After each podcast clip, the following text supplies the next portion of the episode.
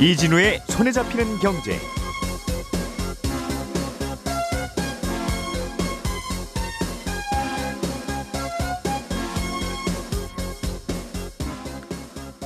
안녕하십니까 이진우입니다. 실손보험의 적자가 계속 커지면서 실손보험의 인상, 보험료 인상도 계속 이어질 걸로 예상이 되고 있는데요. 이런 가운데 보험회사들이 요금 인상하는 건 당연하고 앞으로 판매하는 실손 보험은 자동차 보험처럼 1년짜리 보험으로 해달라는 요구를 또 하고 나섰습니다. 이렇게 되면 뭐가 좀 바뀌는 건지 잠시 후에 이 얘기 좀 자세하게 해보겠습니다.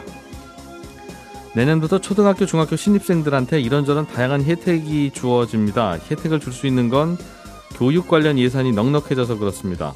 학생들한테 혜택 주는 건 한편으로는 필요해 보이는 예산이기도 하지만 학생 숫자는 계속 줄고 있는데 교육 예산은 계속 늘고 있는 이 구조는 좀 바꿔야 되지 않느냐는 지적도 함께 나옵니다. 교육 예산이 지금 어떻게 정해지는 구조라서 그런 건지 이 얘기도 좀 들어보겠고요. 일부 은행이 주택담보대출의 우대금리를 종전보다 더 올리기로 했다는 보도가 있습니다. 은행이 우대금리를 올린다는 건 소비자 입장에서는 대출금리가 내려간다는 뜻이고 은행들이 대출 경쟁을 다시 슬슬 시작한다는 뜻이기도 한데 은행들이 앞으로 대출을 어떻게 해줄지를 아는 건 또 내년 상반기 부동산 가격을 가늠할 수 있는 변수이기도 해서요. 최근의 은행 분위기도 좀 한번 짚어보겠습니다.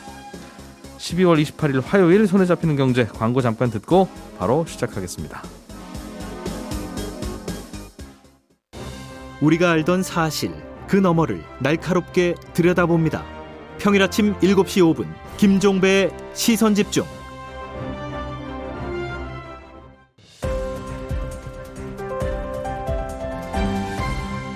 이진우의 손에 잡히는 경제.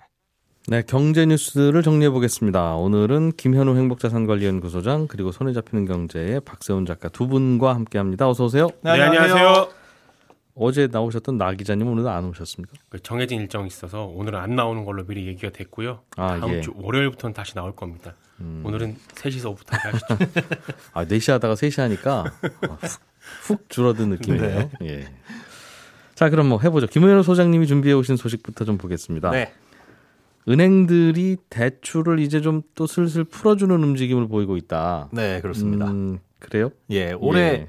소진됐던 대출 한도가 이제 내년 들어서 리셋되는 거죠. 그러니까 네. 대출 총량이 예, 정해져 있는데 창고에 있던 재고 다 썼다. 그런데 내년에 그게 다시 차니까 예. 아, 내년부터는 대출 영업을 할 수 있으니 그거 준비하는 건데 내년도에 이제 정부가 목표로 하는 가계부채 증가율은 올해가 6.99%까지였는데 음. 내년에는 4에서 5% 정도입니다. 그러니까 올해보다 총량은 좀 줄어들 걸로 보여요. 음, 그리고 DSR 규제 뭐 이런 것들도 깐깐해지기는 하는데 어쨌든 다시 예, 대출 한도가 생기는 거니까 음. 아, 영업을 시작할 수 있고 하지만 예. 이제 총량은 좀 정해져 있는 셈이다 보니까 아, 마음껏 할 수는 없겠지만은 이제 1월에서 한 3월 정도까지는 어, 그래도 은행들이 못했던 대출 영업을 어, 할 수 있는 상황은 됐습니다. 그 작년만큼은 해도 되고 작년보다 뭐 한 4, 5% 정도 좀 늘려도 된다. 네, 그 정도죠. 다만 이제 받으러 오는 소비자가 무슨 이런저런 규제가 새로 생겨 있어서 네. 넉넉히 받아가실 수 있을지는 잘 모르겠는데 네네. 하여튼 은행이 안 해주는 건 아니다. 네, 그렇습니다. 음. 아, 지금 슬슬 움직임이 보이고 있는 게 이제 농협 같은 경우에는 신규 주담대 다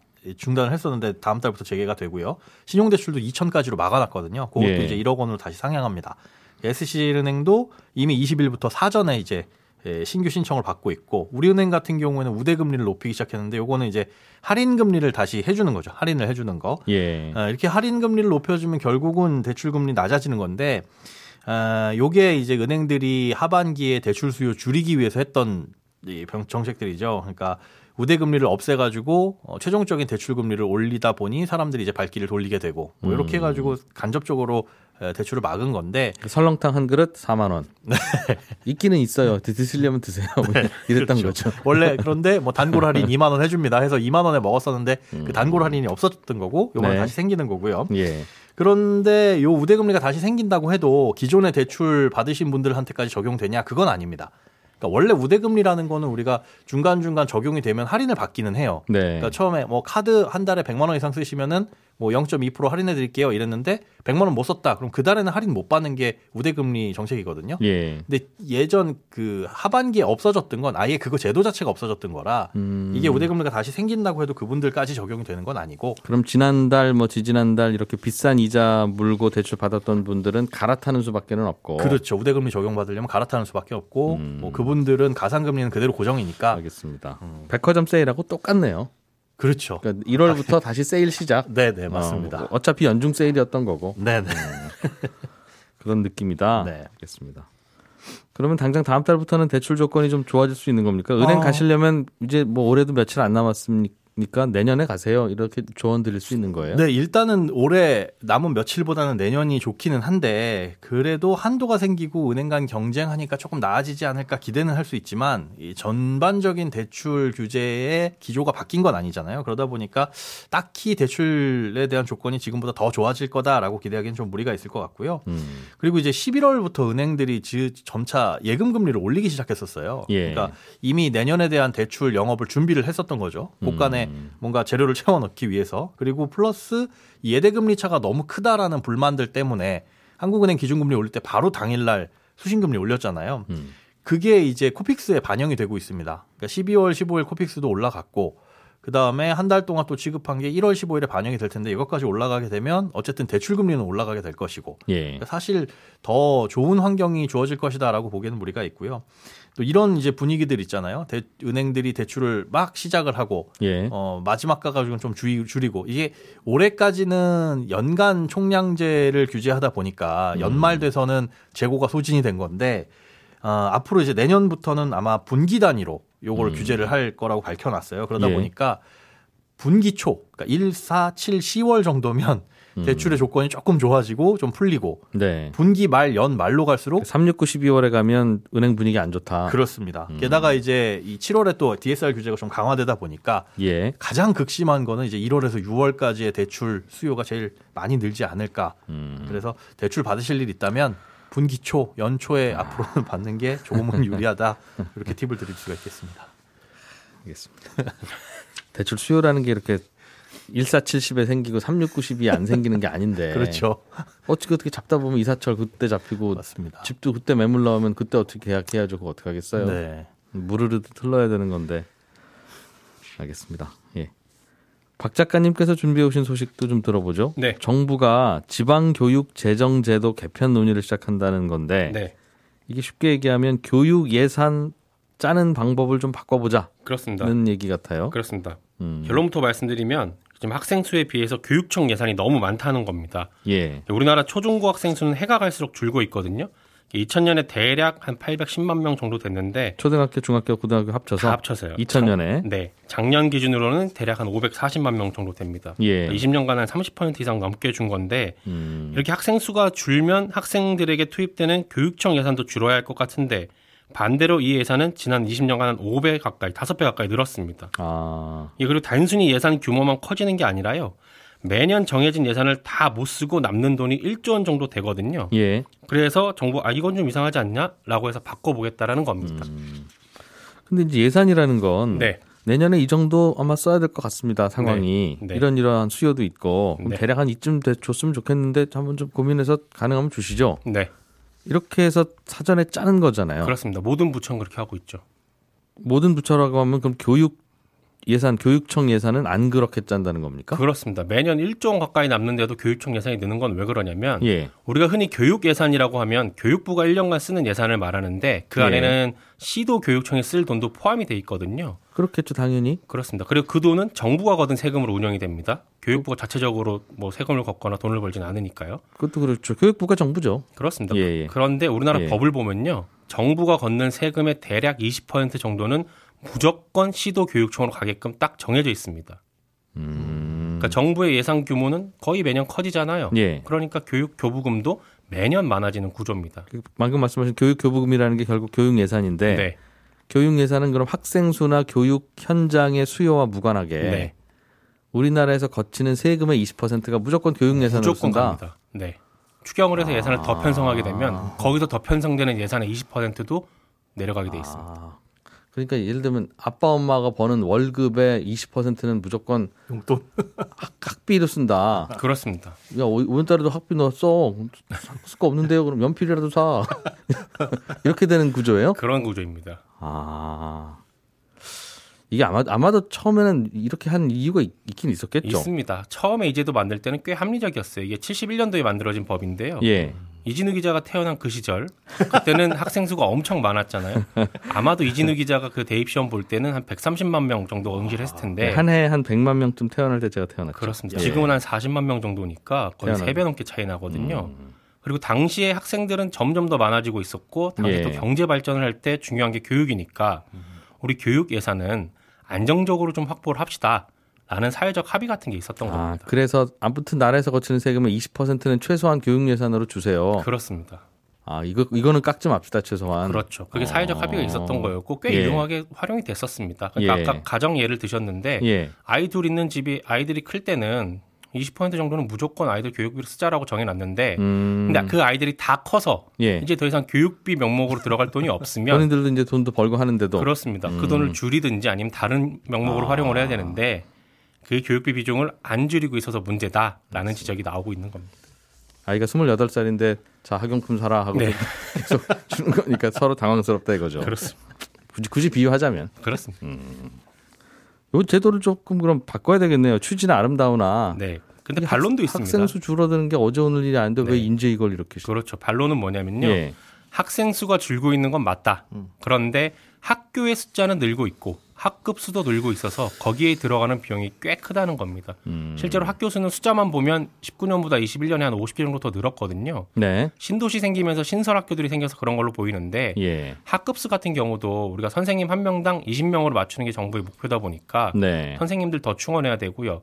방과 후 활동 담당할 선생님도 더 늘려야 되고 그러니 단순히 학생 수만으로 그 교부금이 많다 적다를 말할 수는 없다 라는 게 반론입니다. 음. 그리고 교육청 예산이라는 게 결국은 정부 예산에 기댈 수밖에 없는데 정부 예산이라는 게 매년 느는 게 아니지 않느냐. 예. 어쩔 때는 정부 예산이 줄기도 한다.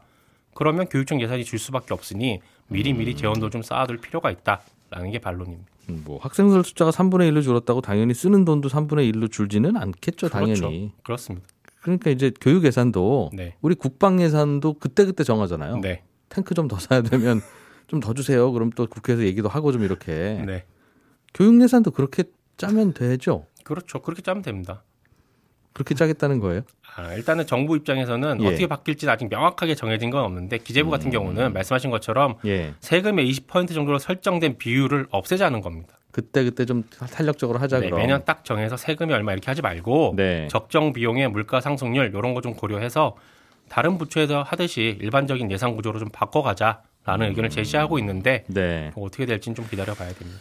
교육 쪽에서는 그러면 분명히 만만한 게 이제 교육 예산이라고 할 것 같은데. 네. 아 그냥 교실 1년 더 쓰세요. 그럼 교실이 무너지나요? 뭐 이렇게 할것 같으니까 좀 불안한 거죠. 아무튼 이런 구조로 돼 있고 바꾸자는 얘기가 나오고 있습니다. 네. 알겠습니다. 김현우 소장님 준비한 소식 하나만 좀 더 보겠습니다. 내년에 실손보험이 또 오르겠죠. 네, 오릅니다. 오르는 인상폭이 어제 저녁에 거의 확정이 됐어요. 예. 그러니까 이 거의 확정이 됐다라는 말은 뭐냐면 보험사가 인상안을 내놓으면 그걸 금융위가 들여다보고 아 이거 너무 많다, 너무 높다 올리지 마라, 예. 좀 깎자 이렇게 하면 그 수정 하나 제시하면 보험사가 그걸 받아들이는 구조거든요. 예. 요번에 보험사가 제시한 인상안은 어, 2013년 3월까지 판매된 이 1세대, 2세대 실손에 대해서 20%에서 한 25% 거의 최대 인상폭까지 올려야 된다. 요렇게 요청을 한 거고 예. 금융위는 이거 너무 높다. 지금 뭐 물가도 많이 오르고 있으니까 이거 부담이 될 수 있으니 반만 올, 반만 올리자. 네, 거의 반 정도 한 60% 정도만 올려라라는 의견을 제시했고 대부분 이걸 이제 보험사가 받아들여요. 그러다 보니까 결국에는 어, 보험을 언제 가입했냐 뭐 나이에 따라서 다르긴 한데 연 평균 한 9에서 16% 수준에서 보험료가 인상될 거다 이렇게 보고 있고요. 요건 이제 1, 2세대 실손에 대한 얘기였습니다. 어, 1, 2세대 실손은 2013년 3월까지 가입한 실손이고 이게 실손보험 얘기하면 네. 좀 배워볼까 하고 들으면 이게 또 헷갈리죠. 아니 무슨 실- 보험에 세대가 있어요. 우리는 자동차 보험은 그냥 자동차 보험료 얼마나 오른다. 네, 안보험도 안보험 얼마 오른다. 네, 그럼 내린다. 이게 알면 되니까 아 그렇구나 하면 되는데 네. 이거 뭐 1세대, 2세대 이게 무슨 얘기입니까 이게? 그 1세대라는 거는 보험 회사별로 이 실손 보험이 다 다르던 시절. 그래서 이제 이게 너무 천차만별이고 보험사의 손해율이 커지다 보니까 네. 이거 통일해라. 라고 해가지고 보험 약관이 표준화된 게 2009년 9월 정도였습니다. 9월, 예, 10월 요 정도였고 그 다음에 나온 게 이제 2세대 실손이고 2세대 실손도 손해율이 너무 크다 보니까 음. 걷는 보험료 대비 보험금이 많이 지급되다 보니까 개선을 해가지고 2013년 4월부터는 3세대 실손이 판매가 된 거고 음. 그 이후에 지금 현재 올해 7월부터 판매된 게 4세대 실손. 예. 크게 나누자면 그런 건데 이 1, 2세대 실손이 손해율이 커요. 그러니까 손해율이 혜택이 많다 보니까 예, 혜택이 많다 보니까 음. 요즘에 많이 이제 뉴스에서 나오고 있는 백내장 수술 뭐 이런 거에 대한 보험금이 엄청나게 많이 지급됐다 예. 하는 것들이 뭐 1, 2세대 실손에 대한 얘기입니다. 가입 우리나라 가입자 가 지금 한 거의 3,500만 명 정도 되는데 네. 그 중에 70% 이상이 1, 2세대 실손이에요. 아이고 실속 있는 거 다들 가입하셨네. 네. 좋다고 하는 거 이제 막차 타자 해가지고 막 가입하고 아, 그럼 그래서. 3, 4세대는 그 이후에 태어나신 분들이나 예. 막차 못 타신 분들이 아마 가입을 하셨을 텐데 이 3세대 실손의 보험료도 요번에 오릅니다. 그러니까 지금까지는 1, 2세대 실손 보험료를 금융에서 눌러놨잖아요. 예. 오르지 마라 이렇게 눌러놓은 대신에 아, 안정화 실손이라고 해가 안정화 그러니까 올리는 조금 올리는 대신에 눌러놨지만 올리긴 올렸었죠. 예, 예. 그렇게 올리는 대신에 3, 4세대 실손에 대해서는 안정화 할인이라고 해가지고 좀 깎아줘라. 음. 요런 게 있었거든요. 예. 근데 그 깎아주는 걸 한시적으로 적용하던 게 없어졌습니다. 음흠. 그러니까 3세대 실손도 조금 오르기는 오르고 1, 2세대는 크게 오른다. 그럼 요즘 실손 보험료 너무 많이 올라서 걱정이 태산이에요라고 하는 그 실손 보험료는 말씀하신 1, 2세대. 1세대, 2세대 거 그렇습니다. 이번에도 마- 그게 많이 오른다는 거죠. 예, 많이 오를 그게 겁니다. 타가시는 분들이 많아서 네, 맞습니다. 워낙 좋으니까 보험이 지금 생각하면 그렇죠. 비급여에 대해서 80%, 90%, 100%까지 해주니까요. 음. 보험료 올리면 좀 덜 가시면 되는데 또 병이라는 게 또 안 갈 수 있는 것도 아니고 이게 참 고민거리일 텐데 그렇습니다. 계속적으로 의료비 지출은 늘어나게 돼. 보험회사에서는 그래서 이 실손 보험도 자동차 보험처럼 1년짜리 보험으로 만들어 보자 네, 그런 얘기를 했다고 해요. 지금은 이게- 이게, 아닌가 보죠. 예, 지금은 그냥 한 번 가입하면 끝까지 가잖아요. 평생 가는 게 1, 2세대 실손이고 3세대부터는 한번 가입해도 15년 후에는 15년 후의 실손으로 바뀝니다.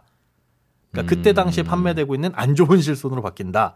그리고 4세대 실손부터는 5년 후면 그게 바뀌어요. 아, 보험료야 그럼 매년 인상되고 뭐 하고 인상되는 거 그건 당연한 거고. 그건 당연한 거고 어. 5년 후가 되면은 그때 4세대가 아니라 7세대, 8세대가 나와 있으면 예. 그걸로 갈아타게 자동으로 아. 바뀌는 구조인데 이게 5년은 너무 길다. 이거 예. 1년으로 바꾸자. 그러면 과거에 15년짜리, 5년짜리 갈아타시는 분들도 이제 1년마다 안 좋은 상품으로 바뀔 테니까 음. 그러면 손해율을 줄일 수 있지 않느냐 라는 게 이제 보험사의 주장인 거고 요청인 겁니다. 지금은 똑같은 보험이 보험료가 오르는 거고. 네.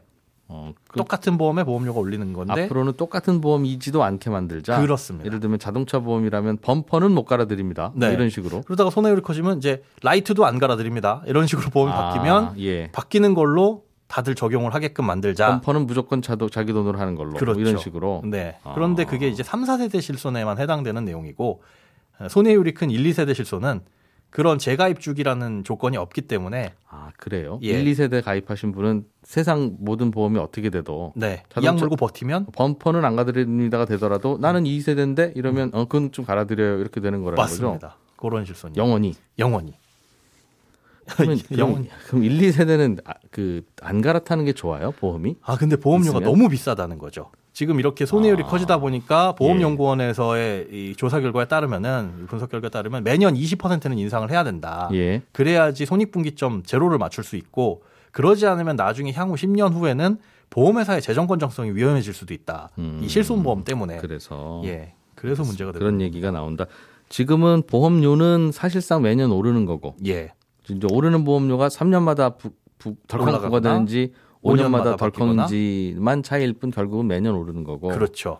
보험의 내용 자체가 바꾸, 바뀌는 것도 매년으로 바뀌어 바꿔보자. 네, 그렇습니다. 그러니까 올해는 5세대, 내년엔 6세대, 그 다음에는 7세대, 7세대. 이런 식으로 보험 내 내용 자체를 바꿔보자는 거죠. 네. 그러면 그때 그때 상황에 맞춰가지고 아, 손해율이 너무 높다 싶으면 이 보험은 안 좋으니까 어, 보험사에 안 좋으니 위험하니 예, 조금 손해율 낮게 보험을 새로 개발해가지고 이걸로 갈아태우자. 맞습니다. 이런 느낌인 거죠. 이러면 실손보험 적자 문제가 좀 해결된다는 게 보험사 얘기입니까? 예, 문제는 근데 1, 2세대 실손을 갈아태워야 되잖아요. 예. 이에 대한 인센티브를 주자라고 하는 게 금융위의 입장이고 그래서 1세대, 2세대 실손보험을 가입하신 분들이 예, 내년 6월까지 지금 현재 있는 4세대로 갈아타게 되면 예, 보험료를 1년 동안 반을 깎아주라.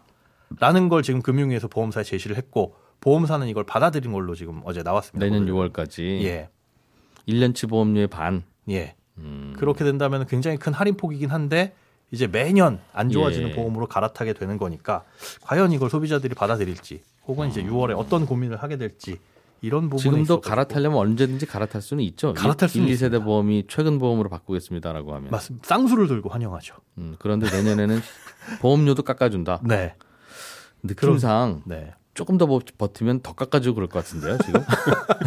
이제 슬슬 인센티브가 나오기 시작했으니까. 그것 때문에 고민이 될 겁니다. 이제 아. 6월 즈음 되면 아 예. 이거 진짜 지금 갈아타는 게 맞나? 기다리면 사은품 더 줄 것 같은데 이제 네. 이런 생각. 얼추 양도세 문제하고도 비슷한 것 같은데 그렇게 이제 기대를 하게 되는 상황이 올 수도 있는 거죠. 음. 고민만 깊어지지 않을까 싶습니다. 보험가입자 입장에서. 저부터 설계를 잘못한 건지 아니면 뭐를 해줘도 생각을 못했던 건지 병원 가면 실손보험 있으시죠? 이런 거는 거의 이제 상식적인 질문이 돼 버려서 맞습니다. 비급여가 더 비쌀수록 그렇죠. 예.